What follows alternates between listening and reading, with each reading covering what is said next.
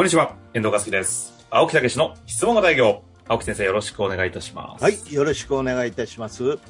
さあ、ということで、はい今回、前回に続きにね後半戦ということでね、えーねゲストご紹介させてコンティニューね。こ それ、英語にした意味なんかあるんですか？いやいや、知ってるよっていう。わかりわかりました。じゃあご紹介したいと思います。はい。えー株式会社ミートエポックの跡部社長と川野部さんにお越しいただいております。よろしくお願いいたします。よろしくお願いします。よろしくお願いします。はい、よろしくお願いいたします。前回のね、方もぜひ聞いてない方はお聞きいただいたいですが、最近では WBS、フォーブス、えー、あと他にもなんだ？様々な出ておりますが、ガイアも出ている、えー、エイジングシートを開発されたアドベ社長ですが、もともとは飲食店オーナー、社長されていて、職人でもあったと。いう中でとんでもないものを開発したが、あまりに明治大学生の教授の研究による自信作につき、えー、ほら、お前らこれいいもんだから使ってみろよ、という気持ちが強すぎて、なかなか広まらないと。いうところで前回は終わっております。このあたりからだからと、結果として超説明型になるっていうことよね。ちょっと聞けよっていう話をね、ちゃんと。うん。それは気持ちわかりますよ、気持ちは。うんもう、本当に。うん。という中でですけど、アドベ社長、このあたりからもうマイクをお渡ししちゃってもよろしいですかね。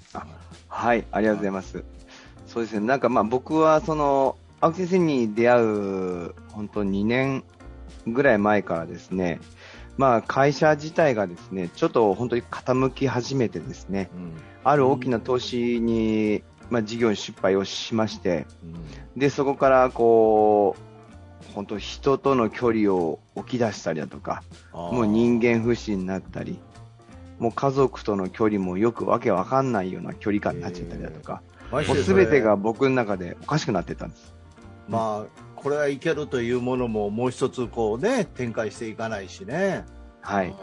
そうですね。もうそれが何いぐらいの話なんですか？そうですね。2018年、19年あたりですね。おお、3、4年前。これは前なんですね。ちょうどコロナがなるならないっていうちょうどタイミングの時が本当に一番苦しかった時期かもしれません。はい。で、もう本当にもう終わ終わりだななんていう言葉がですね、僕、本当自信か、昔から自信があって、あの、絶対いけるって思うタイプなんですけど、うんあ、もう終わったっていう考えがこうよぎったんですよね。あまあやっぱりもう勇気はないんですけども、あの、もう本当こう死んだら楽だなーなんて思った時期がやっぱあったんですよね。でも、もうそれこそ本当川野辺もですね、えー昔のふ振り返った話をすると、あの、社長明日来ないんじゃないかなって思ってたって言うんですよ。ーえあ はい。それぐらいやっぱりなんかちょっと精神的に病んでたっていう時期があったんですけども。でもそこからですね、やっぱりコロナがすごく僕にとっては大きなきっかけを生んでくれまして、あの、コロナ禍で僕が、その、毎日仕事行かないといけない、仕事行かないとダメになるって自分でずっと思ってて、もう365日毎日事務所にいたんですね。うんでも何もしてない自分に気づいたんですよ、ある時、ふと。で、コロナがあって、店ももう休んで、なん、どうしたらいいんだろう、もうおしまいだなと思いながら、でも、休もうって思ったんですね。日曜日は家に帰ろうって思って、で、家族のために時間を使おうってしたんですよね。そしたらですね、なんかまあ、単純に家にいるだけじゃ全く意味がないので、あの、朝掃除から始まって、で、家族のご飯作って、で、出かけて、また夜家族のご飯作って、早く寝るみたいなことをひたすらやったんですね。毎日毎週それを欠かさずやったんですね。そしたらですね、何かがこう、だんだんと自分の中心境が変わってきて、ほうほで、なんか、こう、あるセミナーをきっかけに、マーケティングセミナーをきっかけに、青木先生に出会ったんですよね。で、そこから、こう、な、なんていうんですかね、僕も感覚、感性で生きてる。どちらかというと、感性で計算できない人間なので、動物の感強そうですもんね。いいんですよね。もうやると決めたらやるっていうタイプなんで、青木先生が、あ、いいなと思って、ただ僕がいいなと思っても仕方がない。一緒に川辺も成長しなければ意味がないので、川辺も青木先生の最初のやつですよね。うん、はい。ところに参加させてもらって、うん、で、次青木先生の、ね、あ、そうです、そうです。基本編、はい。はいはい、で、青木先生の面談も入って、うん、で、そしたら、川辺がふと、いや、跡部もすぐ隣にいるんですって言って。そうそうそう。で、青木先生が、あ、青木先生とかって言って、二人で話したんですよね。で、そしたら、青木先生が、もうお前ら、二人でやれって言われたんですよ。おあの、質問型営業お前ら二人でやれって言ってくれて、僕はすごくやりたかったんで、え、お、おお前どうなの？やる？って聞いたら、やりますって言ったから、よし、やろうって決めたんですよ。そこから何かが、いろんなものがこう、変わってきました。あ、じゃあなんかもう、営業をどうこうっていうよりも、もうなんか、本当にターニングポイントのタイミングがたまたま質問型営業だったみたいな感じなんですね。そうです。それまではマーケティング学んでたので、あのー、それこそあれですね、えっ、ー、と、システマチックに、オートマチックに、もう営業の、こう、ステップラインをぐーっと組んで、サンプル送るところまで全部オートメーション化してやったんですよ。なるほど。そしたらもう全く意味のない時間だったんだっていうのは、青木先生と出会って気づいたんです。いい商品が生まれた時に、ついマーケティングに走って、そうです。マーケティングと営業のバランスを失って、マーケティングに振った時に起きる鬼の不幸。ああれをじ、じ、じでやっちゃったんですね。はい。本、もう本質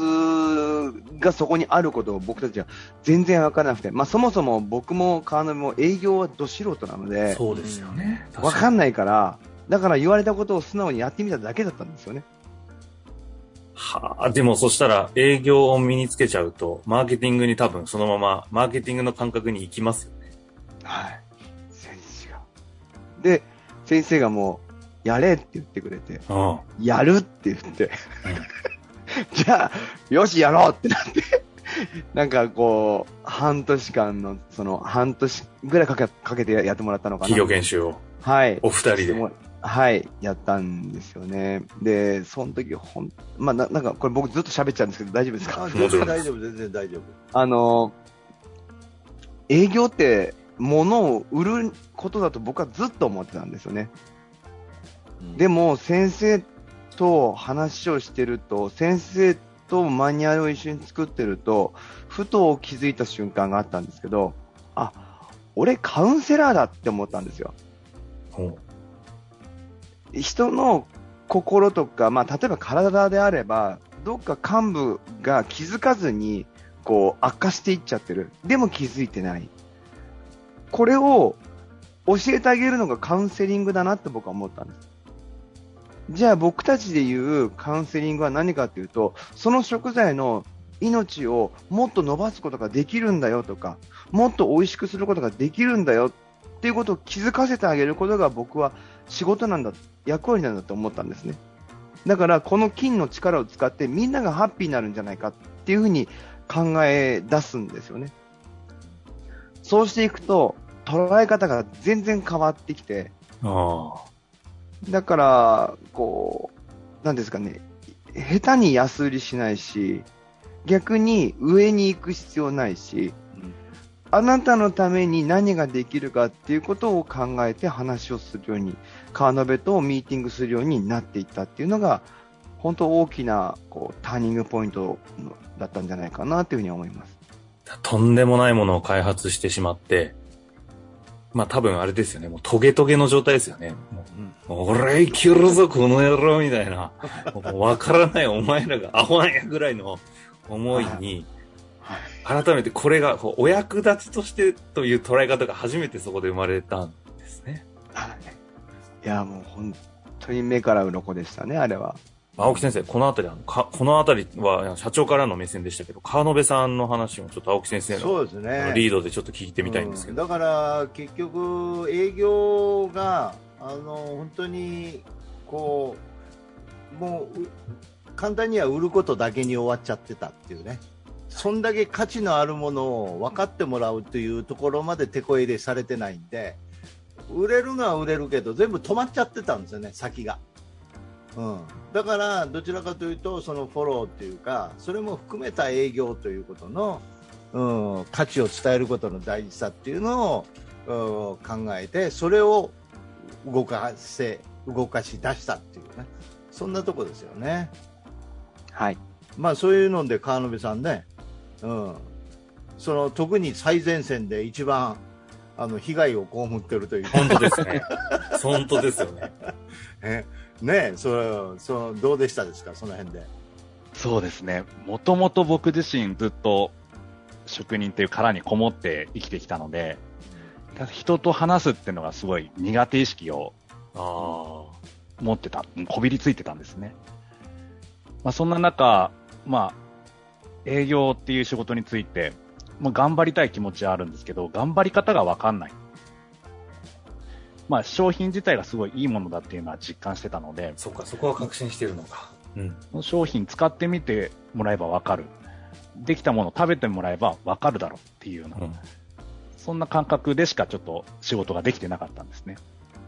そこに、まあ、しっかり使ってもらう、僕たちのことを理解してもらうためには、やっぱ僕、お客さんのことをちゃんと理解してあげないと、人間関係しっかり築けないと、そこから先進んでいかないなっていうのを、この研修で一番学んだことだと思ってまして。その中で、もう、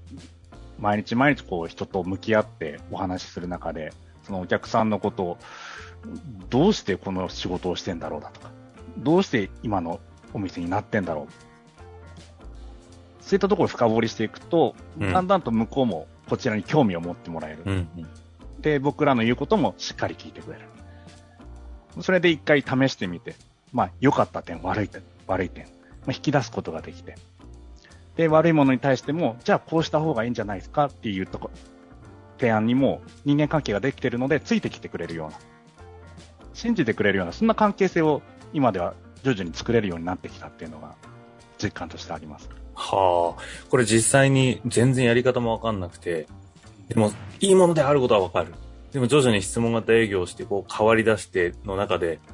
なんかこう明確に変わったエピソードとかあったりするんですか？そうですね。あのー、ありがとう言われるようになりましたね。ああ、逆に今まで言われてなかったんですか？こんだけいいもん。でも。ないです。正直ないですね。ええー、うん。使ってみてよかったよ、言われた通りだねっていうようなそういう反応いただけるっていうのは今までなかったので、今嫌いだった営業っていうのが、だんだん今はちょっと好きになり始めてるような。ずいぶんね、あの、感覚は振り返りもね、見せてもらってますけど、感覚はもう本当にこう変わってきたよね。そうですね。あの、常にお役立ちっていうのが口癖みたいに、あえて言うようにしてますし、うん、あの振り返りの時点でも、しっかりそうなりたい自分に振り返れてるような。うんいやだからやっぱりねこの価値ということをやっぱり半分もあんまり私は伝えてなかったと思うんですよね。もうこうそんだけ研究してきた本人たちはね分かってるんですけどそれを持ってもらって、えー、まずそのプレゼンテーションでしっかりと相手のニーズを聞きながらそこへ絡ませながら価値を伝えてそしてなおかつそのフォローでその成果が出ることをこう教えてあげる。その確認してもらう。そうすると奇跡の連鎖が起こるんですよね、えー、だからもう全然その奇跡を感じてることを伝えてもらえるから感覚がもうこっち側のメーカーとしては全然変わってくるんですよね。うん、跡部社長、なんかこう、喋りたそうな 匂いを勝手に感じてるんですけど。なんか思うところなんかあるんじゃないでしょうか？うん、そうですね。なんか本当、僕は営業知らないでカーナビにこうやれやれってど今日どうだったの？今週どうすんの？明日はって、もう、詰め詰めの日程を 期待してるわけなんですよね。はいはいはい。今週どうやって動くわけ？みたいな。っていうことをずっとやってきたんですけども、あ、そうじゃないなってこう、やるようになって、で、まあ本当分業もしっかりとするようになって、で、僕もやっぱり営業をしちゃんとやらなくちゃいけないし、で、すべてを経験した上で話するから話が合ってくるし、で、彼の気持ちも理解できるようになるし、うん。なので、こう、なんか、こう、僕だったらこうするのにみたいなことを、こう、押し付けてたところもあったと思うんですよね。なるほど。はい。じゃなくて彼のレベル、彼の、えーやり方、彼の方法っていうものを、やはり見た、感じた上で、理解した上で話をしていかないといけないし、で、そういった意味で言うと、最初の頃、先生と出会って始めた当時の僕はアドバイスよりも、今は相当レベルの高いアドバイスに僕はだんだん今、彼との会話の中で変わってきてるなってすごく感じるんですよね。うん。うん、なんか、どうこうして方がいいんじゃないああした方がいいんじゃないより、じゃなくて、やはり、その、自分がその時にどう向き合うのかとか、どういう時間にしたいのか、それを考えなくちゃいけないっていうふうに、今度伝え方がどんどん変わってきて、で、ね彼もそれを、はい。これは今ね、セルフマネジメントっていうところに力をね、質問型営業終わって、ささらにその社内のコミュニケーションとかね、そういうところにものすごい活用できてるもんね。はい。うん、まさにそうですね。質問型営業を通して、今は社内の方のコミュニケーションもはい。円滑にというよりもなんかパワフルにっていう聞こえ方の方が強かったですけど、変わってきているんですね。はい。なので、使い方、その人間関係という使い方が全然変わってきたし、目的を、やはり、こう、なんですかね、未来をどう作っていくのかっていうところに、こう視点を置くことによって出てくる言葉が全く変わってくるなっていうのはすごく今僕が思ってて、この間セルフマネジメントの初回に、初回か初めての時に僕がすごく感銘を受けたのは人間の時間軸、これをなんか、ぼこれは僕の解釈なんですけど、人間の時間軸を3つ、過去、現在、未来、これの点と点を線にして生きていくことが未来を作っていくんだっていうことを僕は理解したんですね。なので、明日生きる、明日10年後をどうやって生きるのかは、昨日と今日がすごく重要だと。それの積み重ねでしかない。であるならば、1時間後のこの時間にお前は何をしなくちゃいけないんだっていうことを考えなければ、10年後の未来は絶対に待ってないし、見えてこない。いいね。見えなくちゃいけない、見見なくちゃいけないわけで、であれば、じゃあ今何をすべきなのか、1時間後何をすべきなのかっていうことに、すごく考え方がこう、変わってきて、じゃあ僕が、そういう僕感覚の僕が、やっぱり川辺にアドバイスすると、やはり時間軸の使い方とか、そっちの方が主主軸になったアドバイスに変わってきたので、非常にこう、彼自身もそれをちゃんと受け入れる体制がこうできてきたので、非常に効率的に今なってきてるなっていうふうには思います。まさにあれなんですね。ご自身がエポックメイキングを、社名にも入ってるのかなと勝手に思ってたんですけど、感じるような。まあ、伊達にバンクシーの T シャツ着てないですね。ちょっと。いやなんか一応若者でなんか俺俺からちょっと一線を引いたような会話が。それは東屋意識です。これでどうなんですか？その質問型営業が入って一番のこう変化とかなんかその辺をちょっとね話していただいたらと思うんですけど。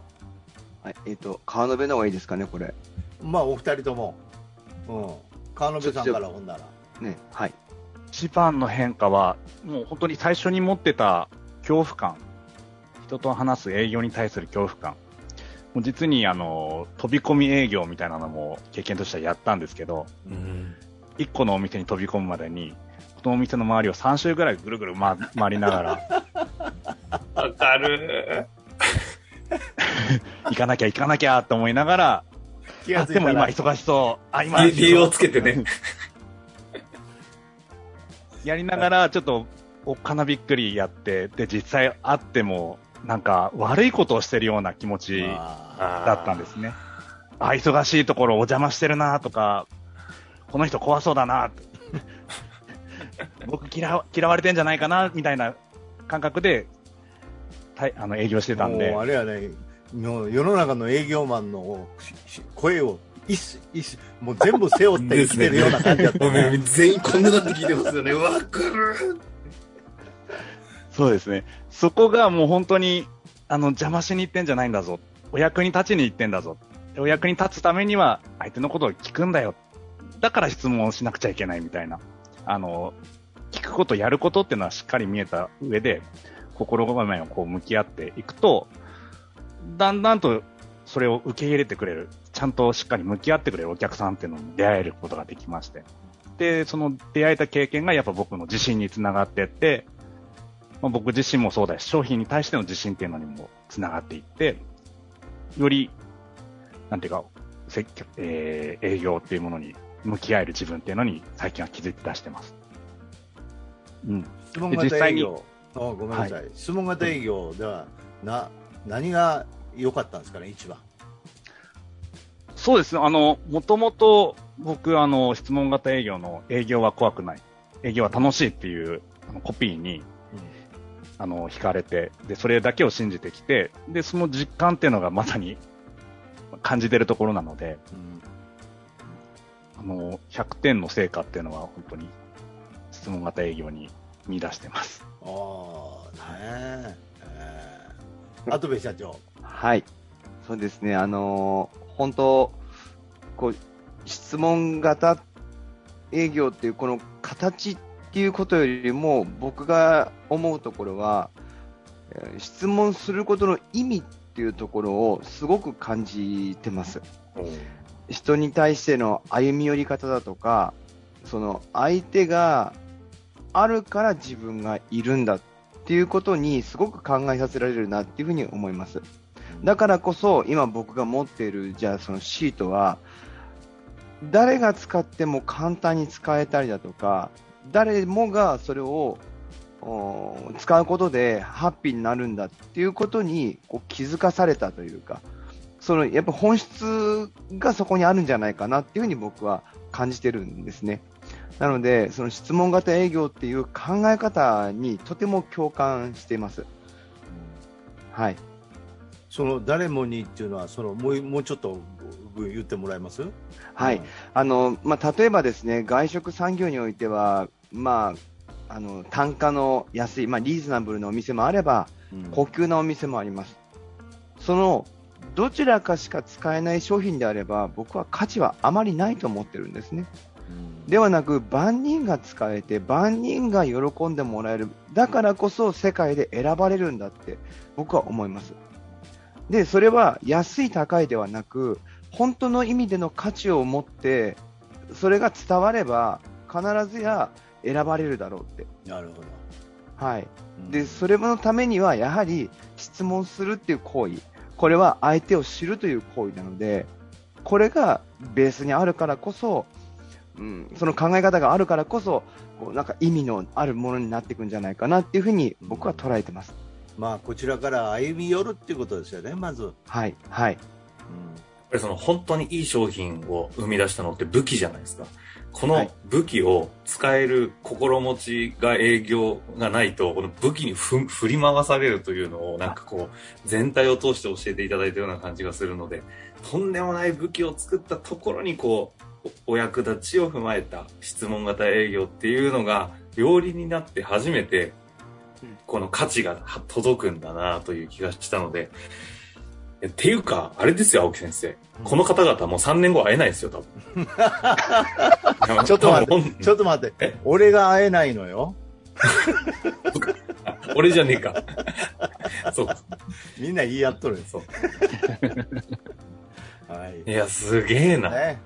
うんいや、ていうか、本当に、あの、多分、今後、もうすでにね、業界動き出してるとは思いますけど、本当に注目されるところに完全にポジション取っただろうと思いますので、ぜひね、あの、皆さん、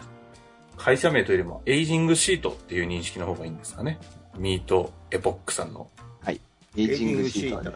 ということで、今日、はいなんだかんだでも25分。あれ？大サービスやな、これな。今日は終わりたいと思います。はい。最後に社長、なんかせっかくですので、あの、多分この商品興味ある方いらっしゃると思うので、そういう意味でのメッセージ、最後一言いただけませんか？はい、ありがとうございます。あの、まあ、僕は今までこう職人をもうやってきて、まあ、職に携わって、えー、28年になります。で、その中でですね、やはりこの金という力の素晴らしさを気づかせてもらえたし、それを商品化できたということにとても感謝しております。で、これはですね、外食においては、食品においては、えー画期的なそのものを腐らせない、かつ寝かせてる間が美味しくなる時間に変える、そんな技術です。ですので、まあ、これをですね、本当皆さんに体現していただいて、で、食、新しい食の考え方とか、新しい食の捉え方っていうものにですね、未来の食を作って、一緒に作っていっていただけると、すごく、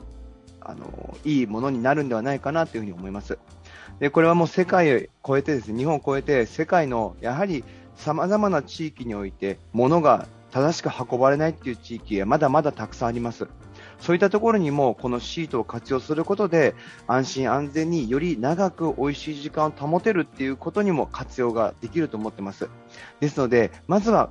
もう僕の生まれこ、生まれた国、日本からスタートはしていますが、いいね。海外においてもこういった技術を使って皆さんに笑顔を、えー作り上げていきたいなというふうに思ってますので、ぜひ皆さんシート、えー興味ありましたら、えー問い合わせいただければと思いますのでよろしくお願いします。完全にクロージングされました。